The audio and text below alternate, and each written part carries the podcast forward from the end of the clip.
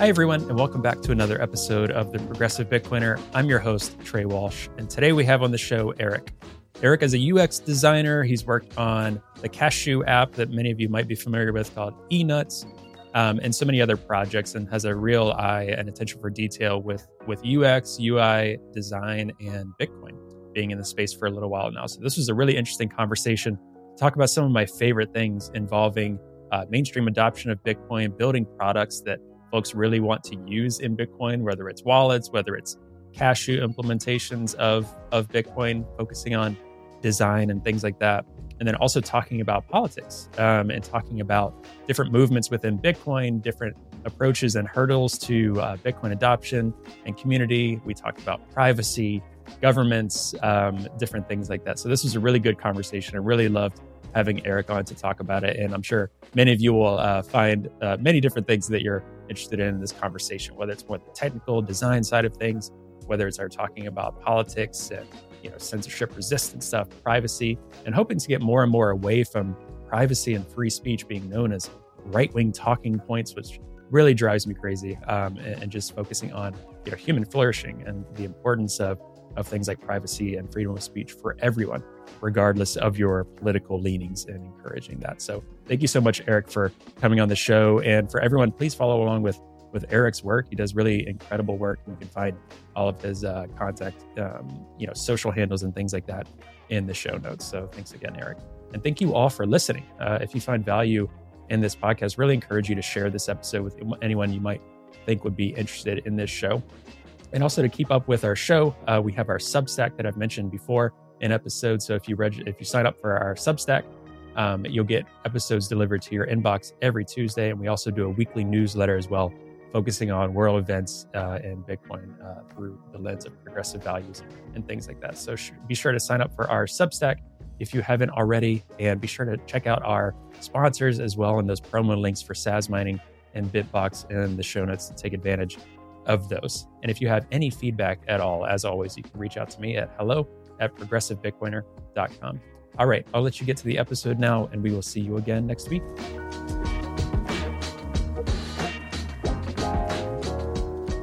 Hey, Erik, welcome to the Progressive Bitcoiner. How are you?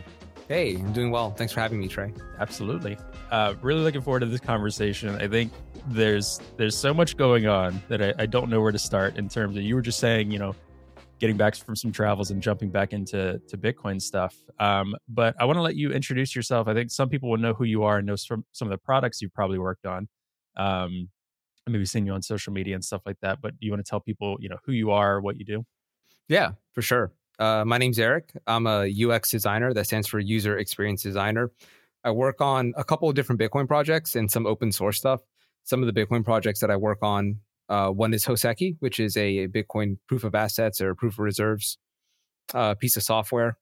It lets you basically prove that you have Bitcoin ownership without having to move it, uh, largely using signature verification. So it uses kind of these in, innate properties that already exist in the Bitcoin protocol to let you express that ownership. Uh, another uh, project that I've been working on that's kind of more in the open source world is eNuts, which is a cashu uh, wallet so for those who don't know, Cashu is a Chaumian based, uh, Chaumian eCash based kind of scheme uh, for Bitcoin that interoperates with, with Bitcoin Lightning. And w- what Cashu does is it basically uses blinded signatures to allow people to to send uh, tokens, e- eCash tokens uh, that are pegged to Lightning, uh, and you can send these very privately and instantly with no fees. So it's a it's kind of um, a, a very kind of timely and relevant project to be working on now. Yeah, um, tell people a little bit why you feel that it's timely and relevant to work on. Obviously, one of the things that I had mentioned to you is love to discuss. Um, you know, part of this show and part of what I think is super important is just talking to regular, everyday folks who are just coming into Bitcoin. You know, fortunately or unfortunately, especially if uh, some crazy price action starts happening this year, more and more people get uh, more intrigued and interested in Bitcoin, and hopefully, if they're using Bitcoin as it's intended, they're using products that lets them hold their own keys, spend mm-hmm. send Bitcoin, all of this stuff. And one thing they might notice uh, the past little while, fees have been pretty expensive for Bitcoin on chain. And then figuring out how to use Lightning, how to use these other products, whether it's you know Liquid, Cashu, things like that, to just be able to spend Bitcoin um, and not be so overwhelmed by the expensive fees or trying to time fees and things like that. So, can you talk to people a little bit about maybe we can just start there uh, with with enuts or with cashu in general and how that maybe addresses some of those concerns? Yeah, so in the the high fee environment that we've been seeing right now, it's making on chain kind of prohibitively expensive for very small transactions, especially if you want to onboard a new person. Mm-hmm. So maybe taking like a step back is one, one thing that I like to think about uh, as a designer is is w- what is the the experience of somebody that's trying to accomplish a goal.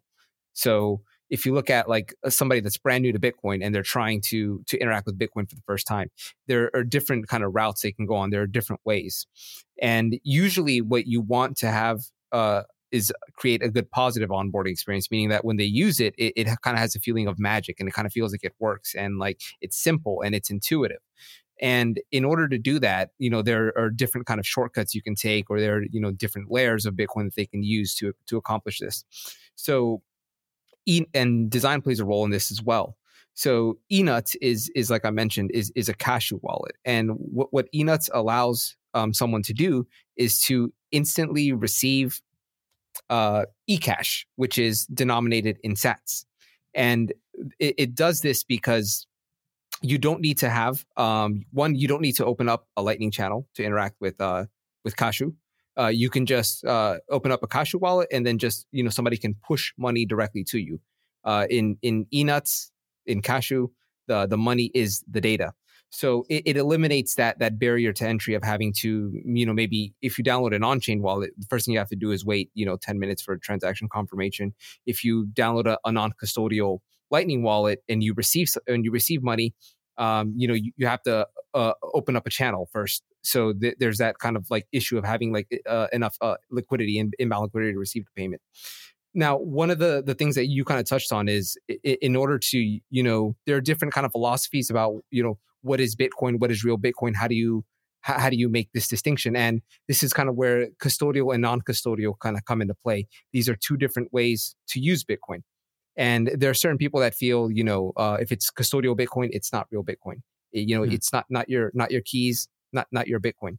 So I, I, look at things a little bit differently. I think that there are different tools to accomplish different tasks. Mm-hmm. And in uh, an analogy that I like to use is when you're learning how to drive a car, the first thing you you do the first thing you don't want to do is maybe parallel park or just go on the highway immediately or try something like that. The first thing you want to do is, you know, practice in kind of like a nerfed environment and maybe uh, a parking lot. You go slow, you learn the basics first before you get into the more advanced things. Mm-hmm. And I, I think that the the experience of using Bitcoin can be a lot like that. Maybe the first touch point that someone has with Bitcoin, um, it should be as as simple as as possible. It should have as little barriers as possible, it should have as little kind of potentials for the person to fail as possible. And this is where I think custodial solutions can play a role. And Cashu is is a custodial solution. So there is a, a mint, there is a, a, central server that is uh, authorizing, in, in this case, is signing, burning, and issuing uh, eCash tokens. Mm-hmm. So it's it's it is a custodial solution. There's there's no you know no no doubt about that. It's very clear, but it has a, a lot of benefits. Uh, not, not only are there tremendous privacy benefits, but there are uh, kind of the benefits where you can transact immediately without any fees. Mm-hmm. Yeah, one of the um, uh, one of the I'm glad you mentioned this. I've mentioned this a few times on the show because I think of my own journey in Bitcoin, and I don't have any technical background. I'm such like a humanities kid and history buff um, and political nerd so coming into all of this, any technical components of this, like yes, I know how to navigate like Google Suite and efficiencies for work and you know my nonprofit work, things like that. But coming in, you know, I think I bought a Bitcoin on like Coinbase. Um, everything I was using was pretty centralized at first. But immediately, once I kind of started understanding, really in the first month of Bitcoin and what it was, I wanted to protect it and I wanted to figure out how do I hold this in the best, most secure way possible. Just exactly. understanding that. So I think some people need to realize and remember, maybe not everyone does that, but a large amount of people, once they get Bitcoin and once they start accumulating more, they want to figure out what's the best way for me to hold this and secure this or use this in the way it's like intended, right? Those kind of things. And I know there's many ways that it's meant uh, intended to be used, but I mean in terms of like maybe holding your own keys, things like that. I think some folks get afraid that if once they start on a centralized, um, you know, place or, or kind of something that's really easy of access, they'll just stay there and get lazy with mm-hmm. it. And I'm like, well, you know, maybe that's a conversation for the ETFs and things like that. But you know, something like purchasing Bitcoin within the first month, you know, I sent it to I think Muun Wallet at the time, and then I kind of went down that rabbit hole of running like Raspberry Pi. Like I was just like, oh my gosh, I need to like figure this out pretty quickly. Um, and if I did that with zero technical background, I'm like, I think a good chunk of people are going to want to try to figure out uh, how to how to how to use this. So I think the concern is a little overblown uh, sometimes in the Bitcoin community, and I could be, you know, really wrong about this in, in some ways, but I've seen it just from personal examples that other people have mentioned that are similar to mine.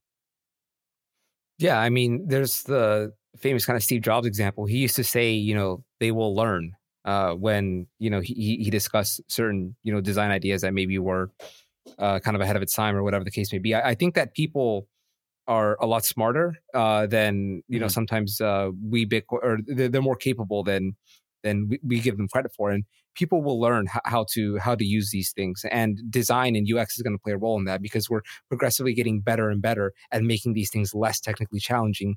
The more that Bitcoin matures, it's still you know only 15 years old. It's still kind of a very a very a very young mm-hmm. protocol. It's a very young technology, and it it doesn't have a lot of. Um, it's also very immature in terms of design. There hasn't been a lot of design culture and a lot of design focus in, in this protocol, and that's you know continuing to evolve the more time, just the older that this gets. So it's all going to lead to becoming a lot more easier, and yeah. then people are also going to see the value in you know why you don't want to have you know your, your savings on a custodial solution. These things will become uh, more understandable. Right. I would say with like uh, Cashu and um, eNuts, which I've played around with it for a few months. I absolutely love it. It's one of my favorite things I think to to play with in terms of like an app and mm-hmm. sending mm-hmm. and, and spending. I just think it's really cool. Um, but also eNuts or anyone in Cashu has been very up, upfront. I, I think it, just in terms of saying this is a custodial solution, like no one's trying to play any tricks on what it is or or isn't type thing. But for you, is there uh, some of the ways I like to think is in terms of metaphors? And I've heard so many different metaphors about cashu. Um, is there metaphors that you kind of refer to when explaining to people who, let's say, they barely know anything about Bitcoin, much less you know mm-hmm. cashu and kind of what's going on with with enuts? Are the typical metaphors that you would say in terms of because I think one of the greatest things about it is kind of the walled garden privacy uh, component yeah. of it is very very cool as a as a solution and and could I could see so many really great use cases in environments where that's really needed. Like it, it's it's nice to have like in a US or Western context, but there's so many other use cases I could think for, especially for human rights and, and things like this. Um, mm-hmm. for for you know surveillance states, China, all sorts of other things. So, are there metaphors that you typically go to when explaining cashu? Yeah, there's. I like to use the metaphor of um, your kind of at a casino and you're getting these poker chips. Mm. So let, us say you know with, with with Cashu, you come in with with your money, which in this case is is Bitcoin, and you want to be able to go to the just like you would in the casino. You go to the teller at the casino and you give them the money, and in exchange they give you these these chips, right? They have no idea kind of who you are but they they can take your money they can say okay this is you know authentic money and they can issue you these chips that they know that they are authentic as well. So then you get these chips and then you can go about the casino and you can do all kinds of things with these chips right? You can trade them with other people. They can exchange hands 5 10 15 times. You can you know swap them with other people. You can bet and then get a bunch of other chips that belong to other people and mix it up. And when you let's say that you want to then cash out you want to exchange these poker chips for for your bitcoin or your money again well then you would go to the teller and you would hand them back these chips. Now the teller at this point they have no idea who, you know, if they look at your stack of chips, they have no idea how many people you transacted with, who were those people, mm-hmm. uh, you know, which accounts they belong to the teller has absolutely no idea. All the teller does is it looks at the chips, it has a way of authenticating them, saying, okay, yeah, these aren't forgeries, these aren't inauthentic. And then it takes the chips, it cashes them out, and it gives you your money again. So this is how you can see that it kind of has that privacy benefit where the mint in this case is uh, is totally blind. It has no concept of users, of accounts, or anything like that. It's only its only knowledge is is this token valid or not? Was it issued by me or not? And it does that through verifying its signature. So is this something that I've signed for in the past or have I not signed for it? And then when you when the mint looks at it, it says, okay, this is valid. It burns it, destroys it, and then it redeems another one. Mm. So that's kind of how it keeps this this uh, this chain of privacy going, and it prevents double spending as well. Yeah, and I, and I don't know if we've said it, but the uh, the on ramp and off ramp is Lightning. So this is through mm-hmm. that Lightning invoice um, process. If I'm not mistaken, there's no kind of on chain. It's only Lightning, right? Yeah, that's correct. So you exchange Lightning, Bitcoin on Lightning for Cashu or e- eCash tokens, and then you can just you know interact with these tokens uh, with anyone as long as they're connected to the same mint, the same you know central server or bank as you would call it. And w- what's beautiful about uh, uh, Cashu is that anyone can run their own mint. So mm-hmm. we've set it up on LN Bits, where you can go to LN Bits and you can spin up your own Cashu mint in a couple of clicks. And we're working on making that progressively more and more easier. So you can see how we can get to a world where if a lot of people are running their own mints, uh, it kind of helps with uh, sovereignty and preventing centralization in that regard. Do you think there? I don't know if this because I know there's kind of mint management. I guess I guess it's more just of a naming mechanism for the user. But I know in mm-hmm. eNuts, mm-hmm. um, because I've been playing around a lot with um, Zeus Wallet and Lightning and the node in your phone. So is that kind of a similar thing that could happen with Cashu, where there's a mint management in the mobile device, such as like node in your phone, or would it not be similar to that? Their degree. So we're we're working on having mint management that will allow you to basically connect to multiple mints or what you can do also is you know if you have certain tokens in that you've already issued uh, with the mint you can go into the various mint and check if those tokens have been spent or not. But there's right. less of a degree of um, control over you have with like a node for example. But we are you know giving you the ability to connect to multiple different uh, cashu mints. Any mint that's a part of the cashu protocol you should be able to connect to from one app.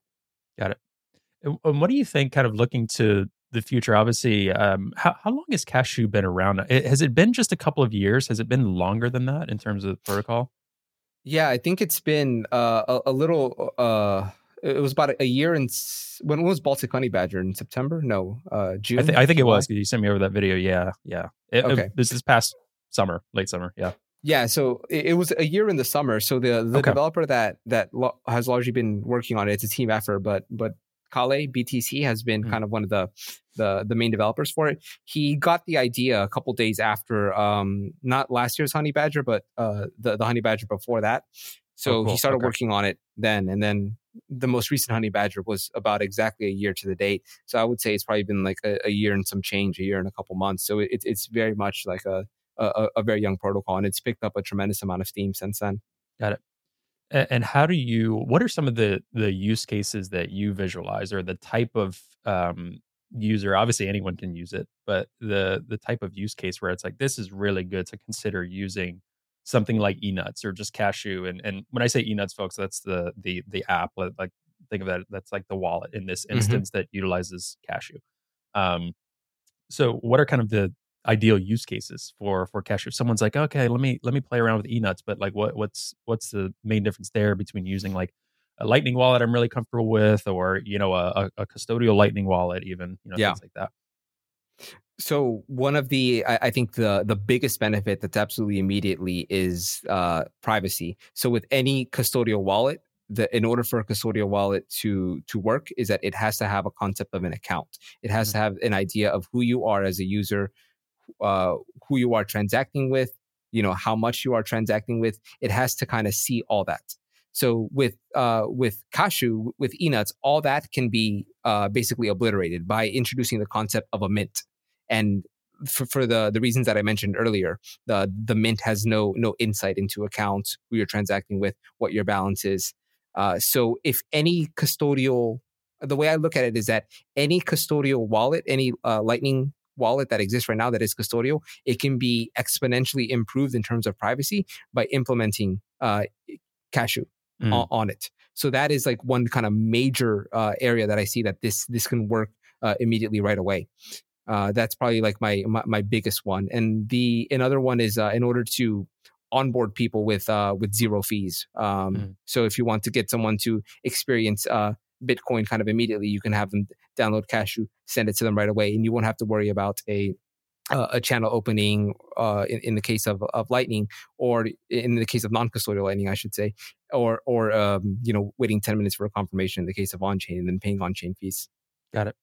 And do you know, uh, we didn't touch on this beforehand, but there's been a lot of conversations recently about liquid as well. Like liquid was around for a little while and then it, it wasn't. And then high fee environment, people are kind of looking to other solutions again. Um, so we don't have to discuss it if you're like, ah, that's not really, you know, my my area or focus. But I'm I'm curious if because some folks will say, okay, well, what's the obviously there's difference between liquid and and cashu and something using something like enuts and using these mints. So for folks that would compare, because a lot of folks only know Bitcoin and Lightning, then they hear other things like liquid and cashu. They might say, okay, well, I'm kind of using liquid for that. Would you be able to speak on kind of differentiating between the, those things? Because there are some pretty large differences there. Yeah, I I'm always hesitant to speak on on other projects, especially projects that I'm just not too kind of well versed on. Uh, with Liquid, my understanding is that uh, it's not uh, an exact L2, but it's more uh, like a sidechain, and there's a federation mm-hmm. that it, that is involved with pegging in and out, exchanging Liquid BTC to BTC. Uh, but I, I, am sorry, I can't speak too too much about it just because I it's it's kind of outside of my area of expertise. I, have barely used it. I downloaded Aqua Wallet yesterday, and I yeah I, I did, I did receive, and and that's kind of the, the extent. But I haven't yeah. looked a lot under the hood. Yeah, I, I, I feel the same way, and I, I, know BTC Sessions has been posting about it, which is which is helpful. So I'll I'll continue just kind of looking into it. But I, you know, I, I'm I'm more comfortable with the understanding of Cashu, Lightning, Bitcoin. That's that still feels like mm-hmm. the Bitcoin sphere to me. Once we get into liquid, things feel a little bit shady is the wrong word and i don't want to imply that there's like uh, shady things going on with it but it, yeah it feels like an outside of bitcoin project that's trying to engage with with bitcoin and, and connect there and you know for a while it, it, didn't i know there are a lot of people that i really respect that is like this you know liquid is not a, a solution again that's that's my personal opinion i also haven't mm-hmm. played with it too much so i shouldn't speak too much on it but um are there folks that that you've you've heard from or kind of seen that are like oh well using cashu or I, I haven't seen this too much myself, but I can I can imagine some folks as they're listening are like, oh, that's a shit coin. You're just creating like what are you talking about? Creating this this coin or mint or someone maybe who's hearing for this mm-hmm. for the mm-hmm. first time. You know, how would you respond to people when they think about cashu w- within the the Bitcoin ecosystem and how that works, and who might be like skeptical of of what you're saying? Yeah, I, I would say it's no more or no less of a shitcoin than any uh, custodial wallet, Lightning custodial wallet to Lightning custodial wallet transaction. Mm. Uh, it's it, it's the, the, the same risk model is there, which is that the the central server, the mint in this case, can can rug. They can run off with your funds. Um, but the we have the, the, the privacy benefits. So if somebody feels like it's it's a shitcoin, what I hear most often is that it's not real Bitcoin.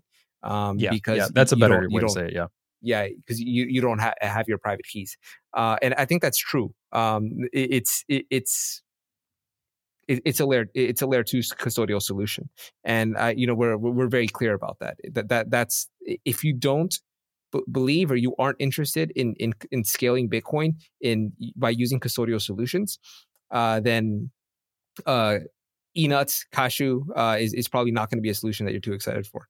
Yeah, yeah, that that that makes a lot of sense. Um, and, and you know the one the one thing I'd say I think there's so many use cases. Like the the one I think of too is like integration with Nostr right? Like Nostr like yeah. thinking about it, this kind of walled garden approach, and then exchanging uh the, these kind of like again going into the casino. And the casino analogy, I'm like, all right, great. Think people are thinking casino gambling. Oh but, God, but, yeah, but in terms that, of like yeah. entering in, you know, sometimes I also um, have thought about it as in like an ATM, right? So when you're thinking of privacy perspective, like if mm-hmm. you withdraw cash from a Bank of America here in the US ATM, you know, the bank can see, okay, you withdrew this amount from your, you know, whatever. Let's say, let's say someone's actually managed to, and it's even more difficult in this case because you're talking about lightning invoice. So that's kind of a, a, bit harder to track. But let's say somehow they do, they identify, okay, you know, you create a lightning invoice and you know you've engaged with X X amount of sats into uh, the mint, into cashu, enuts, that kind of thing. Just like withdrawing cash from an ATM, you go and spend the cash. The bank doesn't know what you're spending cash on.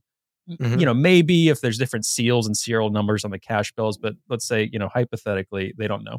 And then you deposit whatever cash back into, um, and okay, then they can engage again, hypothetically. But with hmm. Lightning, mm. that's even more difficult. So if it's already really difficult with cash, it's like imagining the privacy benefits of also going from on chain to Lightning. Okay, that's already a privacy enhancement. And then going into Cashu, um, the, the privacy is just astounding. And that's one of the biggest problems facing Bitcoin I see is um, is privacy. That's why people have played around with Monero before. That's why so many Mhm. other projects had been um, really up and running the past few years because they're like, oh, Bitcoin's terrible for privacy um, without certain tools, right? Just just the protocol in general um, is meant to be on chain public ledger, and there's so many reasons for that. Um, but but on the on the point of privacy, you know, both of us coming from the left, um, and I'm not sure about in your context, but I, this is I think governments in general, but especially in, in the U.S. Um, obviously, we've heard a lot with you know Elizabeth Warren and, and Bitcoin and, and privacy and funding terrorism and this and that. But there's a general trend that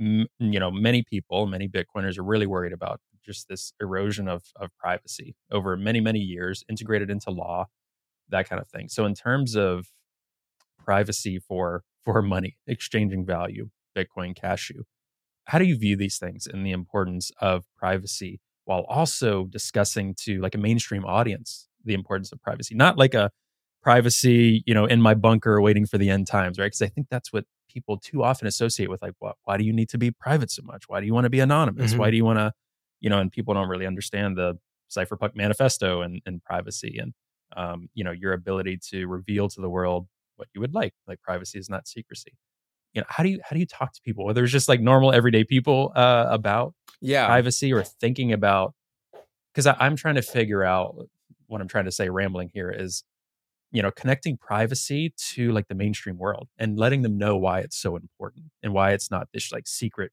cultish thing that we're, we're on about Yeah, this is kind of a, especially something that kind of comes up in my day to day because uh, I live in Sweden, and in Mm. Sweden, uh, you know, it, it, it's a fairly uh, it's a fairly democratic society. It has you know functioning judicial institutions, and uh, it, eh, but also there's kind of a lack of privacy in Sweden where they have a law where you can just Google someone's name and you can see their address, you can pull their tax Yeah. return. So it's a very transparent and open society, and they kind of have Right. this idea where you should be able to do that in order to to basically discourage corruption, right? You should be transparent and open. Mm. So when I talk about transparency with money uh, in this kind of society, I, I get a side eye. I, I get a look as to why, and Mhm. I, I often think about um, okay, so who, what, what is their their perception? So these are individuals who grew up in a very high trust society. They live, like I said, in a in a country with a very functioning legal system Mhm. uh, where, where they have you know property rights and privacy rights, and for the most part, uh, these things work for them.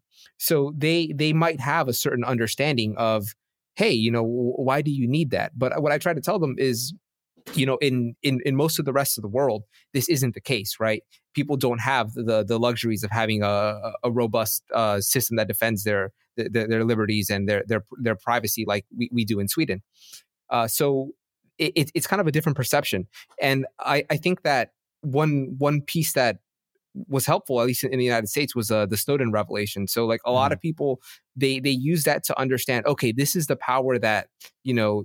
This is the level of data that you can uncover just by someone's metadata, right? Just by uh, uh, understanding, you know, what cell what cell towers they connected to, uh, and and things like that. Not not even eavesdropping on their conversation, but just like the metadata that they leave when they interact with uh, the web can build, you know, a, a very robust picture of who they are. And a Mhm. lot of people saw that, and then they understood, wow, like that, you know, that that's an issue because there are people just getting swept up on this. So I I think of privacy as as not when I try to communicate to them about like why privacy is valuable, the the the, the my, my biggest example is I I, I kind of give them examples about most of the rest of the world. You know, like if you meet an activist in Bahrain, for example, uh, they might have their bank account frozen and they need the ability to to transact privately. Mhm. So th- they'll, they'll kind of understand that, that that example in that context. I think when you just tell when you just explain to people that there's a larger world out there that that doesn't operate under the same conditions that our countries operate. So you know you can imagine why privacy might be important in in their cases, and that's kind of usually I find that that message is usually a lot more well received. Uh, rather than trying to um, argue why they need it, because in, in reality they might not need it. They, they might not need private money Yeah, or yeah. private transactions. PayPal and in, in you know Venmo or whatever that that probably works just fine for them, and Mhm. that's great but for a lot of other people they they do need it and those aren't options Yeah, yeah that's been my approach to you know there's uh from from my you know perspective in my circles like there's kind of the left liberal things that I see on social media in terms of some of these things, or gosh, even like Facebook neighborhood groups are such a thing in, in, my community. Just with with different things. One one thing recently that happened was really funny. I won't give like too many specifics, but um, you know, one of the Facebook's groups I was a part of decided to remove anonymous posting because they were like, if someone's posting anonymously, they have bad intentions, right? And, and obviously, mm-hmm. like I've been in the Bitcoin circle long enough that that's very normal to me now. But I'm reminded, oh yeah, like even someone being anonymous is like, for some people, they're like, what are they, what are they up to? You know, that's kind of the first. Yeah, yeah. And it only take you know, but when I talk with those same people in real life about what you just said, they're like, oh okay, like so, so it's such like an echo chamber of like, you know, the classic left liberal approach on some things online, but then talking to that person in person about, okay, you might not need this, but this is this is why this group of people or this person might need it. In general, that's usually my go-to is that that human mm-hmm. rights angle, and then talking with them about, okay, we might not need it, but but they really do, and they're like, oh, I had no idea because it's not the main narrative around any of these things, and I, I think that's super important to discuss. Yeah, for sure. Oh, um, speaking of, so uh, one of the things I'm curious about too, because I've I've connected with some, you know, Bitcoiners kind of in in your neck of the woods in in Europe and Sweden, and I'm always very interested in terms of just the cultural aspect of of where Bitcoin is. And it's been a little bit since I've uh, connected with someone on like the cultural temperature check of of Bitcoin or these type of things in Sweden. So how do you how do you find that amongst your whether it's circle of friends, whether it's whether it's people in Sweden in general of um, obviously we're so entrenched in just like you know U.S. politics here and politicization of everything. And I understand this happens a lot throughout Western Europe as well with with Bitcoin. I've heard numerous stories of Germany. Things play out sometimes similarly with Bitcoin, especially environmentally.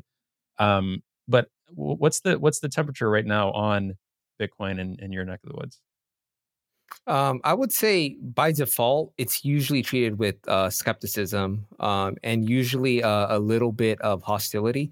And mm-hmm. at least in Sweden, the the biggest uh, kind of point is the environmental point. Mm-hmm. There's been a lot of you know maybe that's in in Sweden more than other countries. Sweden really prides itself in being very environmentally forward, environmentally conscious, mm-hmm. and you know they they, they see um, themselves as a, a, country that takes great pride in in their you know efforts to to you know h- help the environment in in various ways. So you know that that FUD that kind of attack vector um, is, is is very sticky here uh, in in in Sweden is, is definitely the environmental one. This episode of the Progressive Bitcoiner is brought to you by Zeus. Zeus is a self-custodial Bitcoin wallet for Android and iOS. The app features a built-in Lightning node that allows you to take full control of how you make payments on-chain and on Lightning. You can easily onboard to the Lightning network and let Zeus's Lightning service provider Olympus do all the heavy lifting for you. Or you can get more hands-on and curate your own Lightning channels with whoever you transact with most. Zeus has best-in-class privacy and allows you to have great peace of mind when sending and receiving Lightning payments.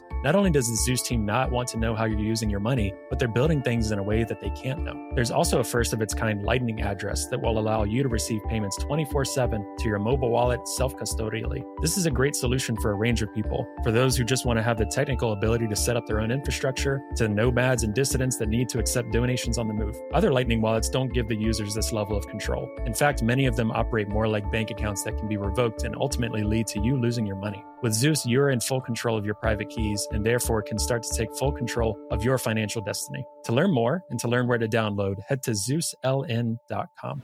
Yeah, that, that makes sense. And I mean, that, that's the same here. Like, I, I was literally just talking with a, a coworker in the nonprofit I work at. And, you know, I'm in uh, Boston area, Massachusetts, very liberal, very climate forward. Um, always engage with circles from the left. That's why when so many Bitcoiners say something, I'm like, okay, but I know how that's going to be perceived or, or read or interpreted. Mm-hmm. Um, but it, the two things they they mentioned that came up over Christmas was literally the criminals line and the environment. So I think those two are, are still the the main sticking points, um, which is good in my mind in that there aren't others that are coming up, at least not yet. Um, but the the environment one is is getting harder and harder to to support and, and impact. Um, I don't even know if it's it's Sweden or Norway. Maybe this doesn't help the cause, but I understand there's some more Bitcoin mining operations that are popping up in some of these like energy rich uh, nations, especially with renewable. So again, I don't know whether that will maybe it'll hurt in the short term, but help in the long term if people start you know hearing about you know Bitcoin mining operations expanding to their neck of the woods and things like that. Um, but you know, I'm hoping over time that FUD kind of is slipping away in the general public because more people that are not Bitcoiners are talking about it in different in different ways, different journalists. Um, yeah, it feels like it. Yeah, yeah, which is very exciting. And I know there's there's been Bitcoiners. I mean, Daniel Batten's been huge in this, um, mm-hmm. pushing those different narrative changes um, for sure, which has been which has been really helpful. Um, eh, one one thing I wanted to ask too before we, I always forget to do this with some newer guests as well. before we get too much further into the conversation, is your own journey with with Bitcoin. Like for you, you know, I, I want to hear a little bit more. I'd be curious to hear a little bit more about you know your own journey into into Bitcoin. Were you always kind of looking into these type of things like cypherpunk things? You know, where especially kind of coinciding with your design background. You know, how did mm-hmm. how did those two things happen together for you? Well, my I've always been kind of a child of the internet. I I very mm. much grew up online. I was, you know, posting on forums when I was 12, 13 and whatever the case may be. So, um I I heard about Bitcoin. This was probably like a, a little bit after I graduated high school. Um and I I kind of just just dismissed it or right? I didn't even think about it, right? It's just the yeah. you read about and then you just kind of moved on about your day. It just was like, okay, whatever. Um, I did have one, my first touch point with Bitcoin um, was through a friend of mine who um, they wanted to buy uh, 2CI, which was like a kind of like a research chemical mm-hmm. on on the uh, darknet. And I don't even know if it was Silk Road or, or, or what the site was. Yep. But but he he had been doing all the research and he he bought like a, a netbook, which was like I don't know if you remember those like a small little laptops that you could yes. buy like a at Best Buy for like a couple hundred bucks back then, and they were like super tiny and not very powerful. But he bought that just to surf like the the the dark web. Oh, that's so and funny yeah, and he wanted to buy like like 2CI and he he started talking to me about it. He's like, Yeah, so I found this site. He's like, but but they they, they have to take Bitcoin. He goes "And you know, I've been doing research. He's like, and I found this way that we can get it. Uh, we have to mail a money order to some guy that he oh, found yeah. online. so like we went to 7-Eleven, uh, we got a money order and we just mailed it off. And then I just think wait. he was using yeah, it was just like, how do we know that this guy's legit? He's like, no, don't worry. He's like, dude, I've done research on him on the forums. I've read his reviews. This guy's legit. He'll send it. And then you know, you're just waiting. And I, I think he was using, with hindsight, I think it might have been like Electrum. I don't know. It was like some very mm-hmm. like gray, gray wallet back, like literally like gray gooey wallet back then. But uh, eventually it worked. Uh, the, the Bitcoin came through. Yeah. Uh, and that was like my, my first interaction with it. You know, it t- took days, but I was like, oh my God, this is amazing. Like, Mm-hmm. You know, you, you, you mailed off this money order, and then you have like you know this this this other money on, on this wallet, and then you can, and then you know you're able to send it uh, through this website, and then you know th- then you know a couple weeks later, whatever the case may be, the the two CI appeared, uh, which is like this little research chemical in this little pills. Um, and that was like my first kind of like touch point with Bitcoin, but I I didn't appreciate it at all. I, mm-hmm. I didn't think about like how does that work why is that valuable? Like how is it that you know this money could be used kind of for this purpose? What properties does this does this technology have that these people would want it or why would they want to use it? None of that even crossed my mind at all. Mm-hmm. and for years i didn't think about it again. It was yeah. just kind of a, a, silly little thing that we did and and it wasn't until much much later i, I think it might have been uh, a little bit after trump got elected mm-hmm uh, that I, I, read. I don't even remember where I read this, but I read this article about like uh, uh, Venezuelan Bitcoin miners. I think that that their miners got seized, but mm-hmm. the the individuals that were running the mining operation they were able to to flee or leave the country with the Bitcoin. And I remember coming back coming back, so I was like, oh yeah, yeah, I remember Bitcoin. I had that that one experience with it years ago. And I was like, how is that still a thing? And I was thinking like, I was like, what do you mean they, they took the miners, but they were able to keep the Bitcoin? I had no understanding of how this worked. And I, at this time, I, maybe I was a little bit older and I was thinking like, well, how does that work? That sounds really fascinating and interesting mm-hmm. to me. How can like a government come take your miners, your computers, and you still have the money? You know, in my mind, the, the, the, the money just existed on the miners. I, I knew nothing. Uh, and then I started reading about it a little bit more and, you know, um, and and from there you know uh, this was probably around 2017 2018 from there there was like already a lot of content out on online and, yeah. and you know a lot of resources so it, it really just kind of sent me down the rabbit hole and then i started reading about you know like the cypherpunk mailing list and uh, david chaum and timothy may and all mm-hmm. this stuff and i started i had already kind of left leaning kind of uh you know uh, political views because I was very sympathetic to Occupy Wall Street and, mm-hmm. and kind of things like that. And I, I realized that, oh, the, the, all this kind of intersects. It's very similar. Like this is, um, Bitcoin is an, is an opt out. It, it's a protest against the status quo. It, it's a protest against the, the system of money, right? Uh, of, of fiat money that, that is used, uh, you know, to, to manipulate and control and I was like, this is you know really incredible. Uh, so that's kind of how I, I, just got further and further down along. Um, and as a designer, I, I've always been designing websites, and I got into UX. Um, just it just seemed like the natural evolution from designing websites. You you you go into UX design, uh, and then I just realized that wow, like this, the experience of using Bitcoin seems like it's really really kind of not great. It's not intuitive. Mm-hmm. I struggle. I, I trip, I, I fumble all the time when trying to do things. And that led me to think, hey, I'm, I'm someone that can help. Like I, I spent a lot of time, you know, designing interfaces for other things, not necessarily Bitcoin related, but I know that I can help here. So I just started getting involved on uh, on GitHub, looking at some projects that I thought were cool, some node management projects, some wallets, and just started, you know, give, giving um, insight on issues, opening issues, you know, giving design suggestions, and kind of led me to where I am now. That's awesome. Did you have any like I mean, it doesn't matter as much anymore, especially, but like formal training. Did you, you know, go go to school for different design stuff, or was this a lot of like self taught playing around with stuff? Yeah, I did go to school for design, but it wasn't very useful for kind of the day to day stuff that I use now because mm. it, it, was more of um of a visual design program. And um, most of what I learned when it comes to kind of UX design, user interface design, and user experience design, most of that came from online, from from YouTube, from reading books. Uh, a lot of it came from following tutorials. And when it came to designing for Bitcoin, well, there's no guide for that. really, you just have to. It's it's the the Wild West. You just have to download these apps, uh, get wrecked, uh, lose things, become frustrated by why these things aren't working, um, and then realize like, yeah, we can we can make these things better. And part of what I was doing at the time was I was looking at uh, uh, uh other chains like like Ethereum and stuff, and I was just not because I was interested in their technology, but just because I wanted to see their UX. And I realized that wow, the, these guys are are a, a, bit ahead in terms of design and user experience. Some of these like Web three and like you know the, Ethereum type projects, like they seem to have culturally placed more of an emphasis on design and using their their wallets and their products is much more pleasant and I that that kind of really lit a fire on, under me. I was like, yo, we need to step it up on Bitcoin. Like we're mm-hmm. we can't like fall behind in in terms of design and usability. Yeah, I, I completely agree, and it's funny. It, it's a little bit different, but when I was talking with uh, Laura and Ricky recently from the Bitcoin Explorers, they were talking about in their travels, um, they've seen like crypto everywhere around the world. It's just even crypto advertising and marketing and just the way they engage with people, like culturally, trying to stay culturally relevant. Bitcoin is starting to get a little bit better with that, I think. Um, I think, you know, especially I think Cash App and things like that getting a little bit more. And again, this is a separate conversation from like the actual products and, and, things like that, but more just like trying to engage culturally with people, trying to engage with like use cases, uh, you know, like BitKey, like a hardware wallet recently coming out from, yeah, from love it. Uh, Cash App.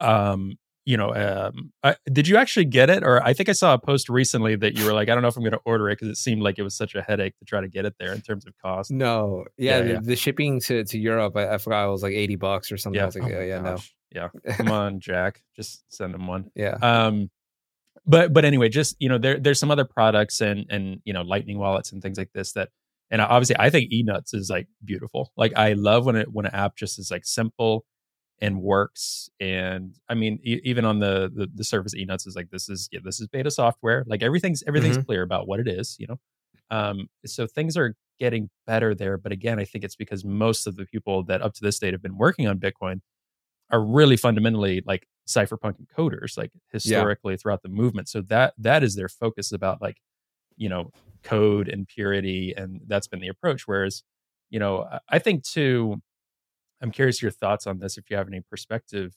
I, I, think just in terms of funding as well and those kind of icky subjects that Bitcoiners, well, especially folks on the left, don't like to talk about money in general. So that's kind of a hard, mm. um, you know, overlap for people in general talking about money and wealth. But Bitcoin developers in general, like fundraising, like crypto projects, have been killing it with with fundraising and capital and Web three and all of these different names and things they spin up, especially during bull markets to get massive amounts of of money and, and funding from folks. Whereas Bitcoin projects have struggled with that. Um, you know, some people have found Bitcoin to be boring, so we're going to move on to this project and this, and oh, this one's faster. This one does this. This one does that, and um, you know, sure enough, ninety five percent of them fail. But what what are your perspective on you know the path forward for Bitcoin developers, designers, things like that um, in this type of environment? Yeah, I think I, I touched on it earlier when I said that Bitcoin's still like very, very young. Uh, piece of technology. So it doesn't have a lot of like design literacy. But I think another part of it is also something that you hinted at that it's a engineering first culture. Mm-hmm. Uh, it, Bitcoin is very much uh, a, a, a culture or a project where the idea is to build something that works that is that is secure and that has gone through you know very very intensive levels of scrutiny it's almost like nasa's engineering process you spend you know 9000 hours to whatever whatever the number is to make sure that this you know piece of code works from an engineering point of view and that is the focus and there's less of a focus on what does that translate or what does that mean for the person that's actually using it that's often an afterthought it's often mm-hmm. does it work? Is it bug free? Is it sound code?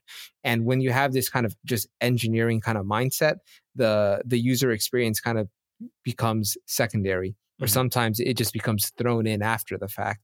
Uh, and I think uh, a part of what what I try to do in in all of the design work is I try to kind of meet uh, people, everyday users, kind of where they're at, and in terms of what is their current experience of sending money, uh, you know, whether it be through PayPal, through Venmo, through uh, you know, uh, through their own bank, through Zelle. Like, what is that experience like? What are they already familiar with? And how can we take some of those existing conventions and try to make the experience of uh, transacting with Bitcoin similar to that in terms mm-hmm. of following the conventions, in terms of following the flow, because they shouldn't have to learn an entirely new language an entirely new way to interact with money or with their phone in order to use Bitcoin and I, am very kind of a huge proponent of that is that we need to eliminate this technical barrier to entry eliminate the jargon uh, eliminate um, all these different things that um, are in the way that make bitcoin as easy to use as uh, PayPal or as as Venmo. Mm-hmm. The experience should be similar. When you send it, it works. Uh, you don't have to understand the technicalities of how it works on, under the hood. You can, of course, if you want to, but you shouldn't have to in order to use it. Yeah. And it should, and it should be also something I try to do is like it should feel like a, a, a little bit magical. I, I really try to when I design something make it so that it has a little bit of a feeling that gets someone excited, mm-hmm. like when they first interact with it or when they first use it. If you've ever unboxed something or if you ever you know use an app for the first time, and it had a little bit of something special that kind of made you put your head back and smile and go, "Oh, that's cool." Mm-hmm. Like those those little micro interactions to me are are w- what really kind of go a long way, and that's something I I, I kind of emphasize in in my, in my design practice. Yeah, it should be it, it it should be and can be fun. Like build, building that into it. I think that's one thing with uh, different Bitcoin products that I like to see, or even Nostr mm-hmm. products, and just you know different things that are uh, you know understanding it's so new. So building in this kind of fun element to that, right? Um, and one day it might and hopefully will just be boring old money. I, I have that conversation a lot with people that yeah. one day that's just how it will be considered. Um, but initially getting people excited about that. And I, I do, I, I constantly go back and forth and doing this show is really interesting because I think in, in general, there's so many different types of things we like to talk about and different topics that can be talked about, uh, about Bitcoin and beyond, and especially the types of things we like to talk about.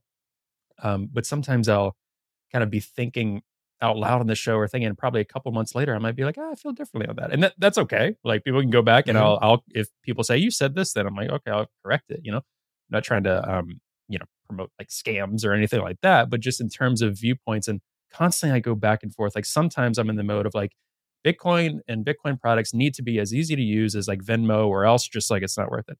Then other times i'll take a step back and i'm like well you know, for it to be self sovereign and people to hold their own keys and that there is a bit more hardware. So I think that's most important for people to feel that they securely own their Bitcoin. And if the product is a little bit slower because of that, so be it. And obviously, I think there's probably a happy medium that we need yeah. to get to. Um, but but how do you think about those? Do you view it as like a trade off? Do you view it as okay, we need to lean more towards uh, ease of use for for all of these products? because um, I, I, really have a tough time with that sometimes, and I constantly go back and forth when using Yeah. playing around with products myself as like a non-technical person that's gotten a, a tiny bit more technical. But I constantly go back and forth when thinking about, you know, I think even you know the potential upcoming bull run and things like that. It's like okay, what type of product should we focus on, or are the things that should be really important to to newbies and conveying that? Is it so important to convey all of the principles of what's going on under the hood or what Bitcoin is, or is it more important to convey ease of use, get them excited, and then they'll learn later on? I think it's important to have a, a wide variety of tools that have made different sets of trade offs. And Bitcoin designing and building for Bitcoin, I think, is probably the biggest game of trade offs imaginable. Mhm. Uh, it's just like the nature of the protocol. So a- almost every decision that you can make that will impact uh, the the the experience or the functionality of whatever tool you're building will involve some type of trade off. If you want to have you know speed, you might have to sacrifice some decentralization. If you Mhm. want to have you know your privacy, you might have to sacrifice. If you want to have security, you might have to sacrifice you know a, little bit of this. Or so it- it's almost always this this game of trade offs. And I think that different wallets can make different sets of trade offs and then build a tool that will appeal to a certain user. Um, in my mind, I, I believe ultimately the the experience that users are going to want is going to be one where they don't have to think about the tool that they're using and it just works. Mhm. So, what sets of trade offs do we need to make in uh, need to be made in order uh, to optimize for a tool like that? It's a very complicated question. It probably depends on uh, you know where we're at in terms of design, in terms of the protocol, uh, in terms of you know a- a- any updates. Is you know CTV going to be here? So there's a lot of stuff that kind of plays into that equation. Um, but ultimately, I, I think that as long as we live in a world where designers are thinking about different tools and different trade offs and they're building uh, with that in mind, um, we're, we're going to be in a, in, in a much stronger place for, for mass adoption. Yeah, and I've definitely seen that more just oh, well, I mean, being inside, you know, Bitcoin, Twitter, and all this stuff, which is very small, a very microcosm, as we were talking about. Mhm. Um, but one thing I think that has excited me more, I've I've seen less and less. I mean, companies will still say, okay, we're creating the best Bitcoin wallet for users, we're creating the best Lightning wallet, whatever. But in general, I've seen more and more wallets and developers and things being developed on Bitcoin, and then more of these developers are folks saying, okay, for this, this is the best for this use case, or this is the best for me because I prioritize X, Y, Z. So taking that approach, I think, is really valuable. Where it's like letting people choose. Everyone has different use cases. Some people are just going to hold Bitcoin and just it is their it is their savings account. They don't really spend because well, in the U.S. it's really hard to spend Bitcoin. Right? You're supposed to Yeah. tax every transaction. It's it's very difficult and frustrating um, to do that. Other places don't have that that jurisdictional um, you know taxation and things like that. So people are regularly spending you know and and things like that. Um, other people are uh, came into Bitcoin through Nostr and they're using like Alby wallet, like connected to their browser, and they just that's that's the only way they spend Bitcoin. Um, so focusing on what is the user needing and how are they going to use it, rather than we're going to make an all-encompassing thing that uh, there's there's no trade-offs or it's it's it's universally fit. Well, Bitcoin is it's universally accessible, but there's so many different use cases with it. It's not as Mhm. simple as this is the Bitcoin wallet. And and I think that's the way development needs to go, which is really exciting. Yeah, a a hundred percent agree with that. Is that we have to keep in mind that the way that we use Bitcoin, uh, ba- based on your region, uh, where you are in the world, is going to be very, very different than the way that other people use it and the things that they find valuable. Yeah, for sure. Now, uh, I'm wondering, we had touched on this just before recording. You know, you said you've been in Bitcoin from like 2017, 2018 or so, probably jumping down the rabbit hole a little bit more. Uh, I like to touch on this with folks that have been in Bitcoin prior to 2019, 2020. F- For you, one of the things I know you and I both like to think about is just kind of culturally where Bitcoin is at, kind of getting out the message that, you know, Bitcoin needs to be separate from folks' individual political views, religious Mhm. review, you know, diets, whatever. Um, not that folks can't believe that, but that is not what Bitcoin is about. Like Bitcoin is this neutral um, technology accessible for everyone. For you being in Bitcoin since then through now, how do you feel? Where do you feel like the culture is at now? I've talked to with many people that you know have suggested. Um, of course, I think a lot of the Bitcoin core developers early on were a bit more libertarian bent as well, um, depending on where they're coming from. But I think it got much more political right around COVID, as most of the world did. I think in a Yeah. lot of ways. Now it might be coming back down a little bit. Um, you know, some of the people that I think were here just for clickbait, eh, they're still around, but many of them have just left um, that I've experienced. Um, shows people's true colors, I think. But where do you feel kind of culturally Bitcoin is at? And you know, do you have hope moving forward that it's building to more of a? It's not such a barrier anymore, or where do you still see that being a barrier for people? Yeah, I think um, with kind of the COVID wave and the COVID class and just that that kind of temperature, as the the tent of Bitcoin or as the amount of people that were you know using it or interested in it or started adopting it, as that grew, you see an influx of people with different po- political ideologies also come, and I think this is this happens across not just Bitcoin but across a lot of uh, other movements or Mhm. uh, other political movements. As the movement gets bigger, different people come with their own perceptions, their own worldview, uh, and they sometimes try to inject their worldview or their you know uh, ideology into the movement or into the tool, Bitcoin in this case. And I think that's kind of what what we saw um, with uh, in the last couple of years. There's kind of been this. Uh, at least on Bitcoin Twitter, which is just one very, very small uh, of of Bitcoin users of w- w- where they're located and where they communicate. Uh, people with a a very certain overlapping ideology tended to coalesce on that platform, and they had a lot of very similar opinions and ideologies that had absolutely nothing at all to do with Bitcoin, but that were being shared constantly in parallel with Bitcoin. Mhm. Things like, oh, you should, um, you know, be a carnivore, or you know, it's it's it's absolutely important for you to homeschool your kids and you know uh, avoid the vaccine and all this stuff that has absolutely just just nothing to do with Bitcoin at all. And I don't think that that is particularly helpful to having to making Bitcoin the most useful. And the reason I say that is because I think Bitcoin is most useful if more people use it. The more Mhm. people that use and adopt Bitcoin, the more useful as a tool that it is for everyone. And when you inject, you know, a personal ideology onto the tool, onto the protocol, what that serves is to alienate a bunch of other people who don't share that ideology. So I find it incredibly uh, just totally un- unuseful. And I'm not to say that those people can't have their their conversations or they all can't agree on their ideologies, but to try to intertwine that with Bitcoin is just very very misguided to me. Mhm. To say that you know Bitcoin is a uh, libertarian Austrian economic project. That's that, that, that's just insanity. Bitcoin is just money.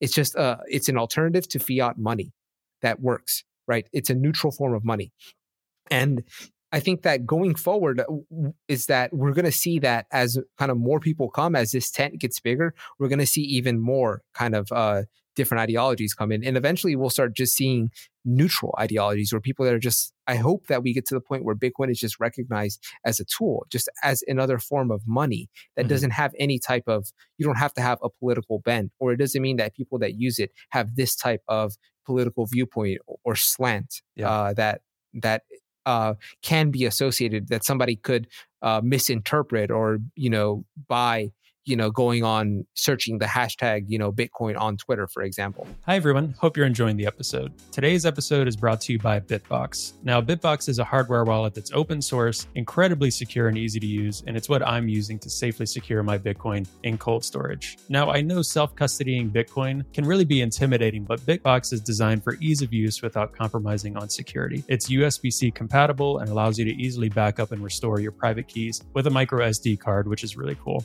Now you can purchase the Bitbox using the promo code TPB at the link found in the show notes for 5% off your purchase. And I really want to thank Bitbox for their support of the podcast. And I'm really excited about this new partnership. All right, I'll let you get back to the episode now. Yeah, and I I, hope it's like the internet in the sense of like, okay, nowadays people don't think of the internet as like being used by a, a certain political group, maybe certain websites or certain different different things, right? Um different aspects of that, but that that would be the the goal. And I, I as you were saying, like in, inject their viewpoint, I just kept imagining like someone literally injecting that into like each block. like I had like this visual of that, which I hadn't had before, which is really funny. And I was like, oh, that's that's funny to think about. Um, yeah, I mean, I, I think it's it's so important, and yeah, it it because when I first uh, started being more vocal in the Bitcoin space, and figuring out I wanted to contribute more and just started writing more and connecting with people. One of the first things I got um, early on, it's been less and less as I think people have seen, okay, we want Bitcoin to succeed. So we need all these different voices. Was like, oh, you're trying to make Bitcoin political, right? And obviously, the name of this podcast, some of it is a bit of like marketing because of the FUD and the left approach. Like, okay, progressive Bitcoiner, huh, how is that going to work out? But eventually, hopefully we won't really even need the name anymore right like the the two it's not even a, a concept of okay yeah you can be from the left or whatever and and mm-hmm. in bitcoin um and i still feel conflicted about it to this this day uh, because of so many things but um uh, you know early on people were like you're making bitcoin political by saying progressive bitcoin and this and that and it's like well it's because there's such a, a, a loud overwhelming majority of the um content on bitcoin is right-leaning libertarian in the us whether it's podcasts um, yeah, writing, Twitter, things like that. That's been growing less and less, which is really good um, in general. Not because those people shouldn't have those platforms if they wanted in an audience, but because people will start not associating Bitcoin so much, just like you said, with a certain political ideology. And I, I think that's that's the goal. So I always get a kick when they're like, "You're making it political." I'm like, "Well, I'm only infusing that because it's been so overwhelmingly one political uh, group so loud that for better or for worse, because I tell people I'm engaging with the real world, for better or for worse, I've had so many people say, oh, it's just for crypto bros or oh, Ted Cruz or these politicians, yeah. these right wing uh, politicians, you know, like Bitcoin or oh my gosh, it's just for like carnivores or whatever. Like if someone someone can just see something about Bitcoin for an instance and be turned off for a year, two years until they come back around. They're like, oh, it's still around. Kind of like the the yeah. thing that you had. Like people will come back around. I think whether it's just it's a part of life or um, because they're interested. But we can't dismiss that some people are just turned off. That they should learn about it, you know, and not say, okay, if someone someone you may not like will use Bitcoin for sure. Um, that that's not the point, but a lot of people get turned off by that. Um, is that is that something that you think a lot about in terms of the Bitcoin ecosystem. Um, I was able to push through, but I think it's because I I come from that background. Like a lot of my family is kind of conservative, right leaning, so I was able to like understand and push through some of that and see why people were thinking that way. But uh, it's still a, a concern of mine to this day when talking about Bitcoin. Yeah, I mean it's it is somewhat of a concern of mine. I, I try not to like get super or, or I don't immediately let a lot of my close friends know that I'm involved uh, with Bitcoin partly because or not not close friends but like people that i that i meet yeah yeah uh, kind of immediately because i i fear that there is that connotation that oh you're you're involved with uh with with bitcoin that that's like for those like anti-government you know like mm-hmm. super privacy like conspiracy theory like internet types um and it's it, a part of it is also like I, I don't want that stigma and i think like shows like this is doing a good job to to um, show that hey, there's a different side of Bitcoin. Mm-hmm. There there are other people that use it that you know aren't you know uh, that, that don't only hold those political opinions.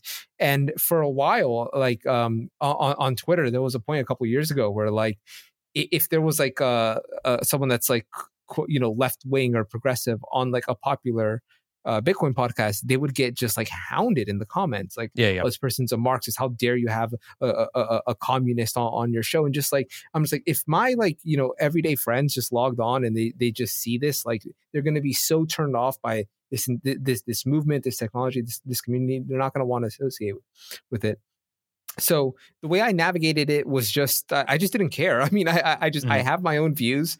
Um, and I'm, I don't, I understand why uh, there are a lot of people with those kind of views in Bitcoin. I understand why they they can kind of see how it maps with their ideology, um, and I have no problem with it. But I, it, it, just struck me as like it's not something that that was going to change like my views or my political compass. I've always believed in the things that I believed in, um, you know, and that's not to say that I I dogmatically believe them and I won't change them at all mm-hmm. with, without you know if think if my if evidence is you know put in front of me or if things change but I, i'm pretty strong in my convictions in the world that i live in and the things that i value and bitcoin hasn't you know changed that for me. It it, it hasn't you know rad- radically changed my point of view on, on these things. If anything it, it strengthened them. It, it showed mm-hmm. me that hey like you know th- th- this tool can be used to further those things that i believe in. Yeah.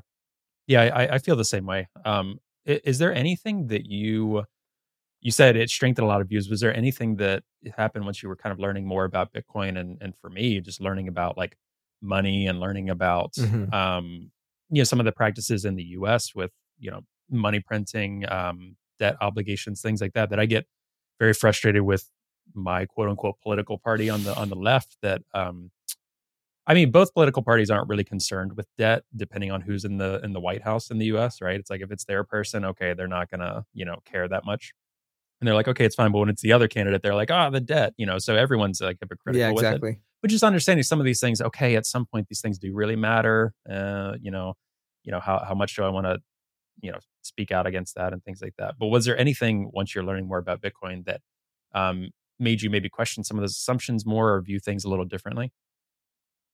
Yeah, I think um, probably w- one of the big ones was uh, th- this the concept of of free speech. I think I I previously mm. had uh you know here in Europe it's it's compared to America there are there are maybe more restrictions on that. Uh, like yeah. just some some examples um, in in in Denmark or Sweden I don't remember exactly which one I, I think it was Sweden uh, it, it, there was a, a, gentleman that was going around burning a Quran uh, and mm-hmm. in, in, order for him to, to do this he would have to file um, he would have to get basically permission to, to do this a, a, a, as a public act. Uh, and the government was kind of like, hey, we don't really want to infringe free speech, so we're going to let him do it. But then he kept doing it, and it kept kind of escalating. And then eventually, they started denying his his ability to do that. So a, a part of me, maybe in the past, would have sided with the state. Think, okay, it's okay to deny you know someone uh, a permit to do something that is uh, purposely inflammatory and uh, disrespectful and is trying to you know just stoke tension and hatred and, and, whatever the case may be. But I think the more that I've, I've been involved with Bitcoin and the more that I've seen um, how the, the, reality of people in, uh, in, in other countries, I've come to realize that uh, you know the, the free speech matters and you know it's important for this to be as unrestricted as possible. And for example like in germany um, something that's very well known is that they have like holocaust denial laws. You can't you know publicly deny it.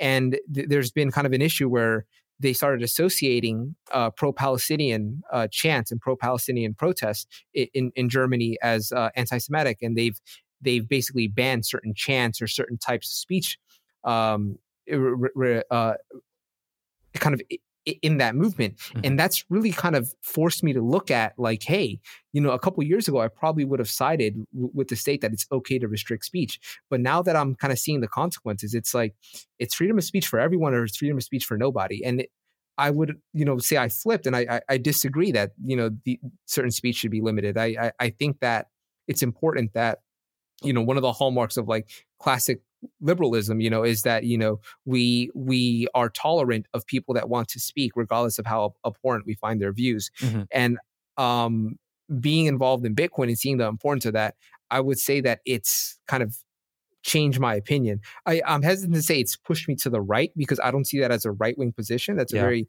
classical, you know, liberal position to have. But it, it, it's you know to some people in in in the, the more like left leaning space, uh, if I say these things, they, they might say, "Oh, he's like a, a free speech kind of maximalist, like right winger mm. rhetoric that he's espousing." So I would say that that's an area that that has kind of challenged me. Uh, also, uh, economically, I mean, I've I've always kind of thought that, you know, in the past that like you know, well, a very naive view I had when I was younger was, oh, the, the reason that we have so many problems in in I'm from America. In America, it's just that the government just doesn't, you know, spend more money on on social services. So they, mm-hmm. they don't just tax more. If they only tax people more and you know they spend more money on on these things, you know, we, we would live in a better place. But once I learned more about economics, I learned about the reality of inflation. You realize that you know inflation hurts poor people a lot mm-hmm. more than it hurts rich people who already have assets you know th- th- their assets are going to there's a lot of asset inflation and th- their assets are going to rise but if you're poor you have no assets and the government just prints money like you're going to get hurt the most by inflation. Yeah. and th- this kind of forced me to kind of reconsider that that very naive viewpoint i had. Maybe a couple ways. Yeah.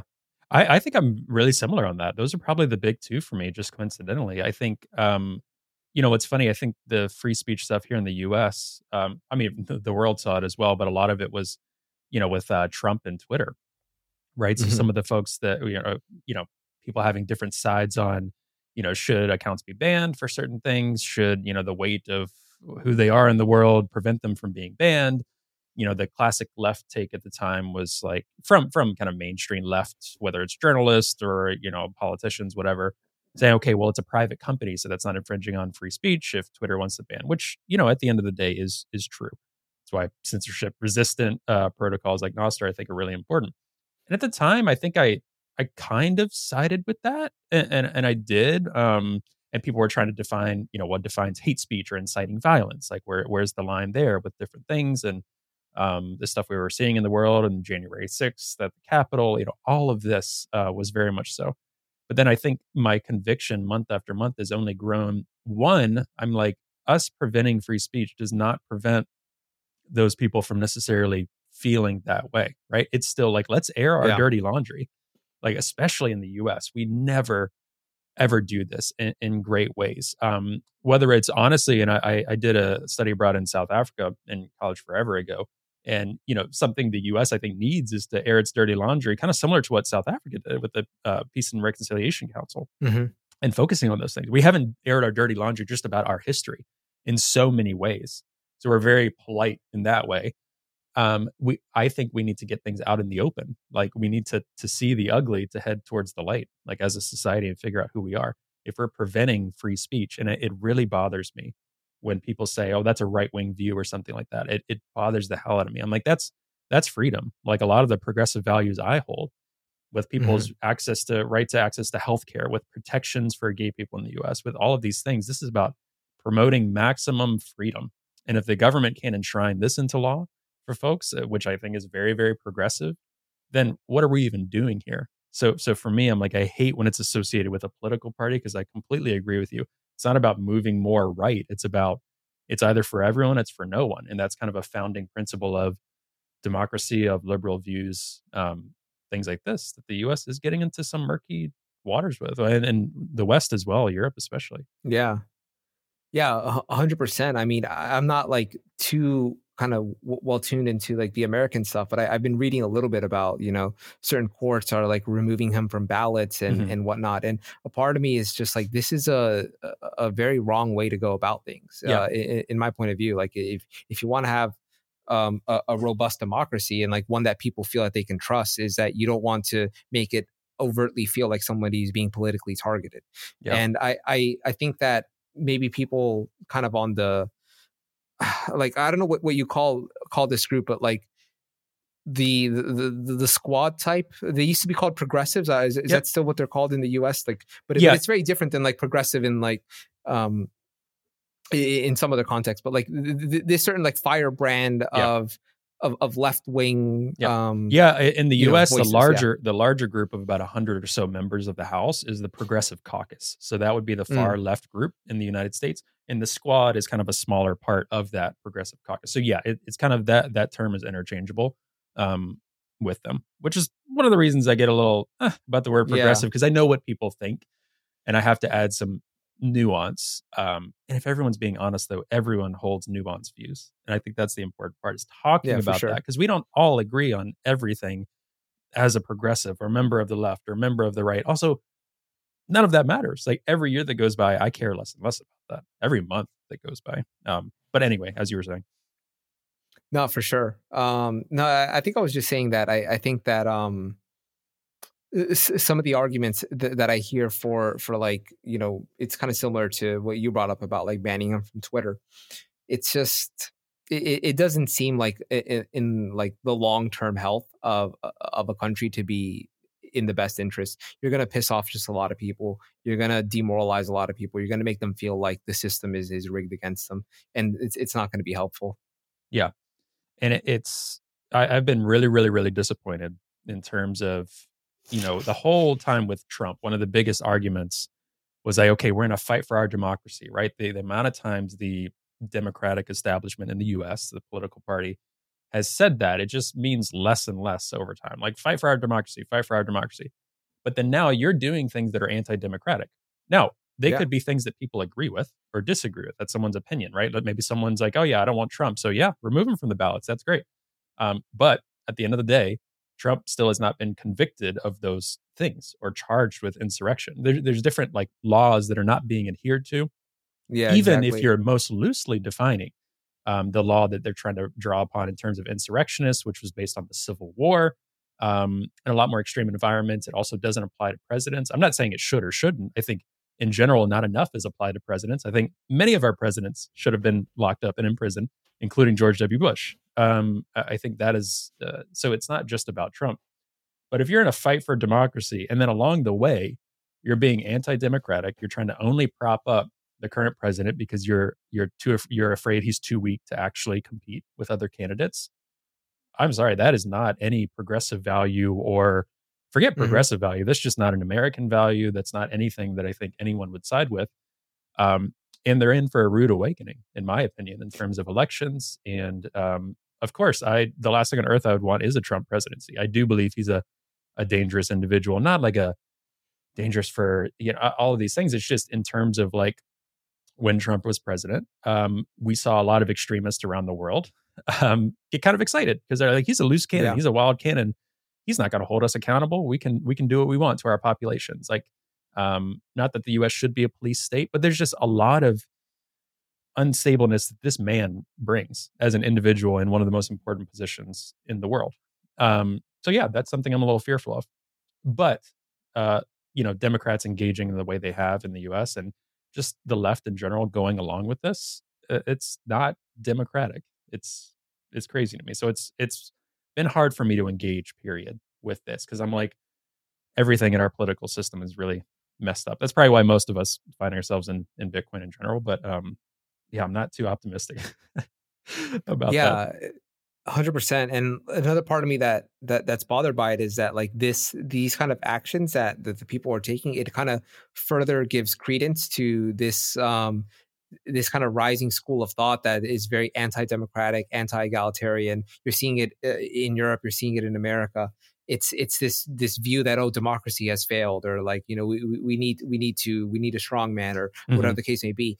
When we you know weaken the institutions and and you know we play very loose with the laws and restricting candidates it adds fuel to their arguments right it does. and it's kind of this like snake eating itself or this like fire that just keeps fueling itself yeah yeah i felt the same way and one thing i try to do from from this platform or even just in conversations with folks from the left that i i know what they're they're thinking because i've thought similarly like you know the canadian trucker protest was a really good example where mm-hmm. you know i might not agree with maybe some of their stances or some of their their views or political views and things like that but i kept saying like imagine if it was a cause you cared about like uh, exactly. imagine if they, they if they can do it in that instance they can flip it and do it in another so we have to think about it and i would use the example of like okay let's say in the us they get so restrictive on abortion access they get so restrictive on your access to uh, transitioning healthcare and things like this for for trans individuals. And you know the only way you could you could raise funds to keep your operation going was through bitcoin and they just like they cut off your bank charters they've cut off your organization's 501c3 status they've done all of these things at a state and federal level in the us which are kind of enshrined into law. So it's like they can't but if you're advocating for them to you know freeze bank accounts for those people why would yeah. they not do the same thing to you if your if your guy wasn't in office like we have to think that way because there's a good chance at this point, as we stand today, that Trump could be president next time around. Um, a year is a long time in 2024 and in politics, so we'll see what happens. But I'm really encouraging folks, regardless of what your views are, think about, you know, one of the things that Bitcoin taught me is like, you know, don't trust, verify. And it's like, think about yeah. the process and systems. It's rules, not rulers. Think about those things. We should not base our way of life on if the person we like is in office. Like that's why I'm such a big believer in let's enshrine as much as we can into law, like basic protections and freedoms for people. And I happen to take the more progressive view that that it should include a lot of gay rights, healthcare rights, abortion access, all those things that folks might disagree with me on. Start there, but we can't we can't get there yet. So that's that's the part I'm really frustrated about and concerned about. Yeah, I think um, part of what Bitcoin also did is uh, it, it, made me kind of think more about adversarial thinking. And the Canadian mm-hmm. trucker protest, I think, is a really good example where it, it became almost like um, political, like yeah. if you were pro or against, depending on your own political view. And that was very short sighted to me.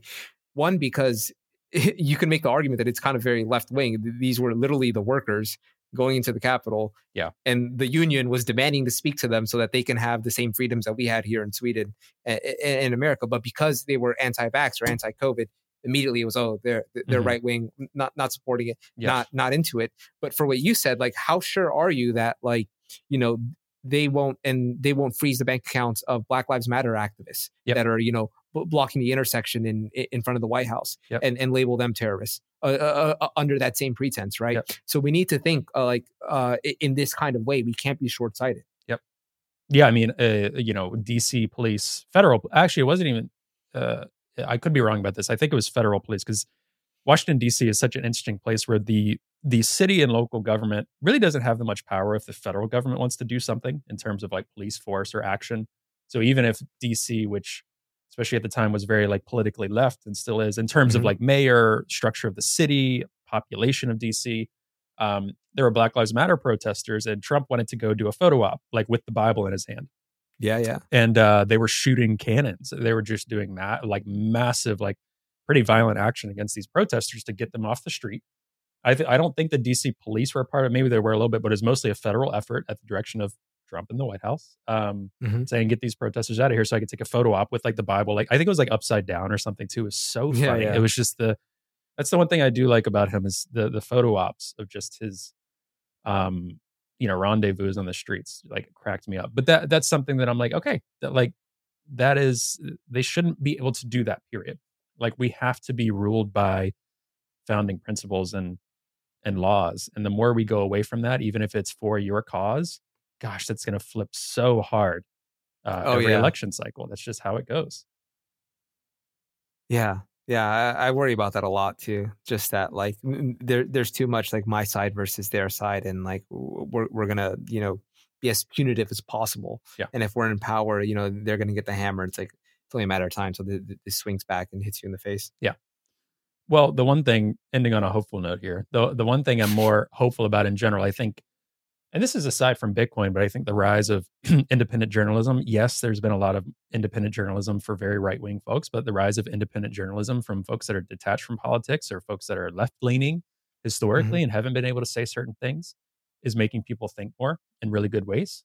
Um, I think a lot of my friends and progressive friends and folks from the left are really disengaged with politics.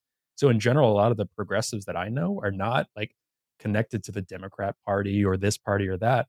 They're just kind of like, man, we've seen the same things happening over and over and nothing is changing. So I think there is a lot of momentum when things are ripe for for change and realizing we cannot sit and wait for these folks to do something. That's why the importance of building parallel systems like Bitcoin and like other things are really, really important uh, that people can utilize. And so that we can say, we're good. We've got it. We're, we're, we've, we've figured out how to take care of ourselves and how to, how to run things a little bit better than, than you all. And we don't need you. You know, we don't need you, Wall Street. We don't need you, banks. We don't need you, Joe Biden. We like th- doing that. I'm very, very, very hopeful about that going forward. Um, the only way that that would, these things would be jeopardized is if the government and all of these people um, really got on the same page and really started to to do things incredibly well and not spend so much and provide everything for like these things just aren't happening right? It's kind of baked into the understanding that you know this uh, shit will keep hitting the fan. That's kind of why these things happen like bank bank crises you know wall street government all of this. So i'm very hopeful about people coming together and seeing these things and not being so reliant on those systems because they just have not been working yeah, I, th- I, think it's important to have like an alternative system mm-hmm. um, because I, I, don't think you can. I mean, this is probably like a, separate conversation we, we don't have to go down, but like it's hard to say whether or not you can reform the existing one or if that's a fight that you want to have or if you'd rather just build an alternative one in parallel yeah. that you know is is better or yeah yeah i think i've started to take that point of view from hearing from many people that are way smarter than me and have been in Bitcoin or in so many different things Jur- journalism, Occupy protesters, Black Lives Matter protesters, like being inspired by people that are building a parallel system. And so that people just naturally gravitate towards it. And they're like, oh, this is this is working better. We're gonna see what what this is like. Um it, it's very um it's just kind of comical. A lot of it is kind of like satire of like, you guys are like not getting your shit together like we're gonna we're gonna go with bitcoin like like these these guys this this is working we're gonna use that so that's i think that's very cool um last question for you in ter- on that topic, in terms of like Sweden and the West, um, do you feel similarly to that? Do you feel that we could be ripe for things? Because I think, you know, the, there in the U.S. there's a lot of regulation on like privacy and money, but I know Europe I think is a little bit ahead of us on uh, European Central Bank on CBDCs, on a little bit of these privacy takes, uh, things like that. So it's a bit more in your face, I think, or a little bit more mm-hmm. advanced. Um, in the U.S. And, and, and Europe are working so closely together on all of this, right? But but for you, do you do you hold the same optimism in that? Whereas kind of your your fear metric on uh, some of these things? Yeah, I mean, I, I hold tremendous optimism. I, am not that fearful of uh, of CBDCs. Um, I I just think that um, one, Sweden is already basically a CBDC society. It's one of the most cashless societies yeah. on the planet, and people have no problem with it for the reasons that I mentioned earlier. They have they have a high trust in government, and for the most part, their government and their leaders are responsible, and mm-hmm. the system really works. Um, so for them, you know, uh, financial privacy is just not relevant. So a, a, CBDC would have like no impact on uh, on the Swedes. Um, but I, I, think that what it also will do, um, and I'm, i hope what it will do is it, will show that Bitcoin is the polar opposite uh, uh, uh of CBDC in many ways. Mm-hmm. It, for the people that, for a lot of people, a CBDC will be a problem, and it will be used a, a, as a tool to uh, to uh, infringe on people's freedoms. Mm-hmm. Especially, you can imagine some uh, more dictatorial uh, le- leaders, you know, using this tool in nefarious ways.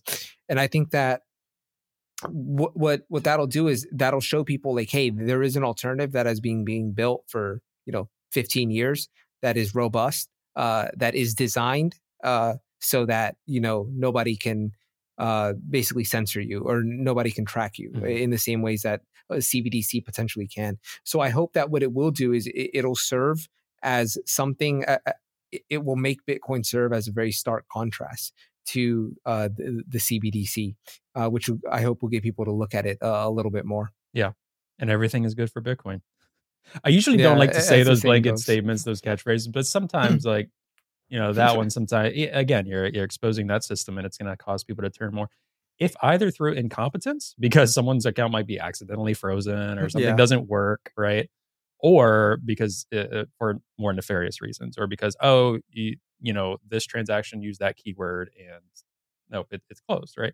Just people not not not working. Um so my hope is that either through this podcast and so many efforts like the concept of freedom freedom of speech freedom of transaction privacy be viewed less and less as a uh, like a political party type thing or a political ideology. It's political in the sense of you have rulers that are against that but it's not an it should not be an ideological difference. It should be like more people just want freedom to do as they wish and to be who they are and to feel safe in their society to to be and do that as long as they are not directly harming someone else in, in a most extreme mm-hmm. case right? Not the you know potential or that is a, a harmful feeling or thing you said but you know having people feel safe. That i hope will be less and less of an ideological thing and I mean, the height of that has been the past couple of years and in my context and seeing things in the US. So my hope even beyond Bitcoin is we move to that place. Yeah, same. Yeah. Well, Erik, I'm I'm glad we talked about so many of these different things. I didn't know which way we'd go in some of this conversation yeah. towards the end, uh, but uh, I really enjoyed it. Where can people, you know, follow, support you, support your work? I know you've got like you know your your website and the projects you're working on in, in Twitter, but where can folks follow along and you know engage with you? Yeah, I mean, Twitter is probably the the place that you can kind of keep up with my daily updates on the stuff that I'm working on and daily thoughts. So it's uh UX Erik uh, underscore um, you can also go to my website to find my Nostr. I, I don't, I, I, I, never memorize my npub. I never know how to direct people to my Nostr. Yeah. It's, it's connected to my NIP5. So maybe you can search Erik at uieric.com, but I'm yeah. not Usually sure I put in the show how... notes too. If someone's even remotely, okay. uh, so it'll be, it'll be in the show notes for people to, yeah, to reach out. Yeah yeah if not my npub is on on my website and if you're interested in in, in cashu i recommend going to cashu.space c-a-s-h-u dot space uh, for the, the protocol documentation and, and, to learn more about the different wallets that are out there uh, and and how it's used uh, because I, I think that eCash has a very, very bright future on Bitcoin. Yeah, I agree with that. Well, thank you so much for coming on. Really enjoyed the conversation. And, and folks, be sure to check out Erik's work. Um, you're an awesome designer. I love your stuff. Oh, thanks, um, man. So much. I think you're doing so much good stuff uh, and, and excited to see the year ahead. Yeah, it's going to be a fun one, man. Uh, thanks for having me. It's been nice chatting. Yeah, absolutely.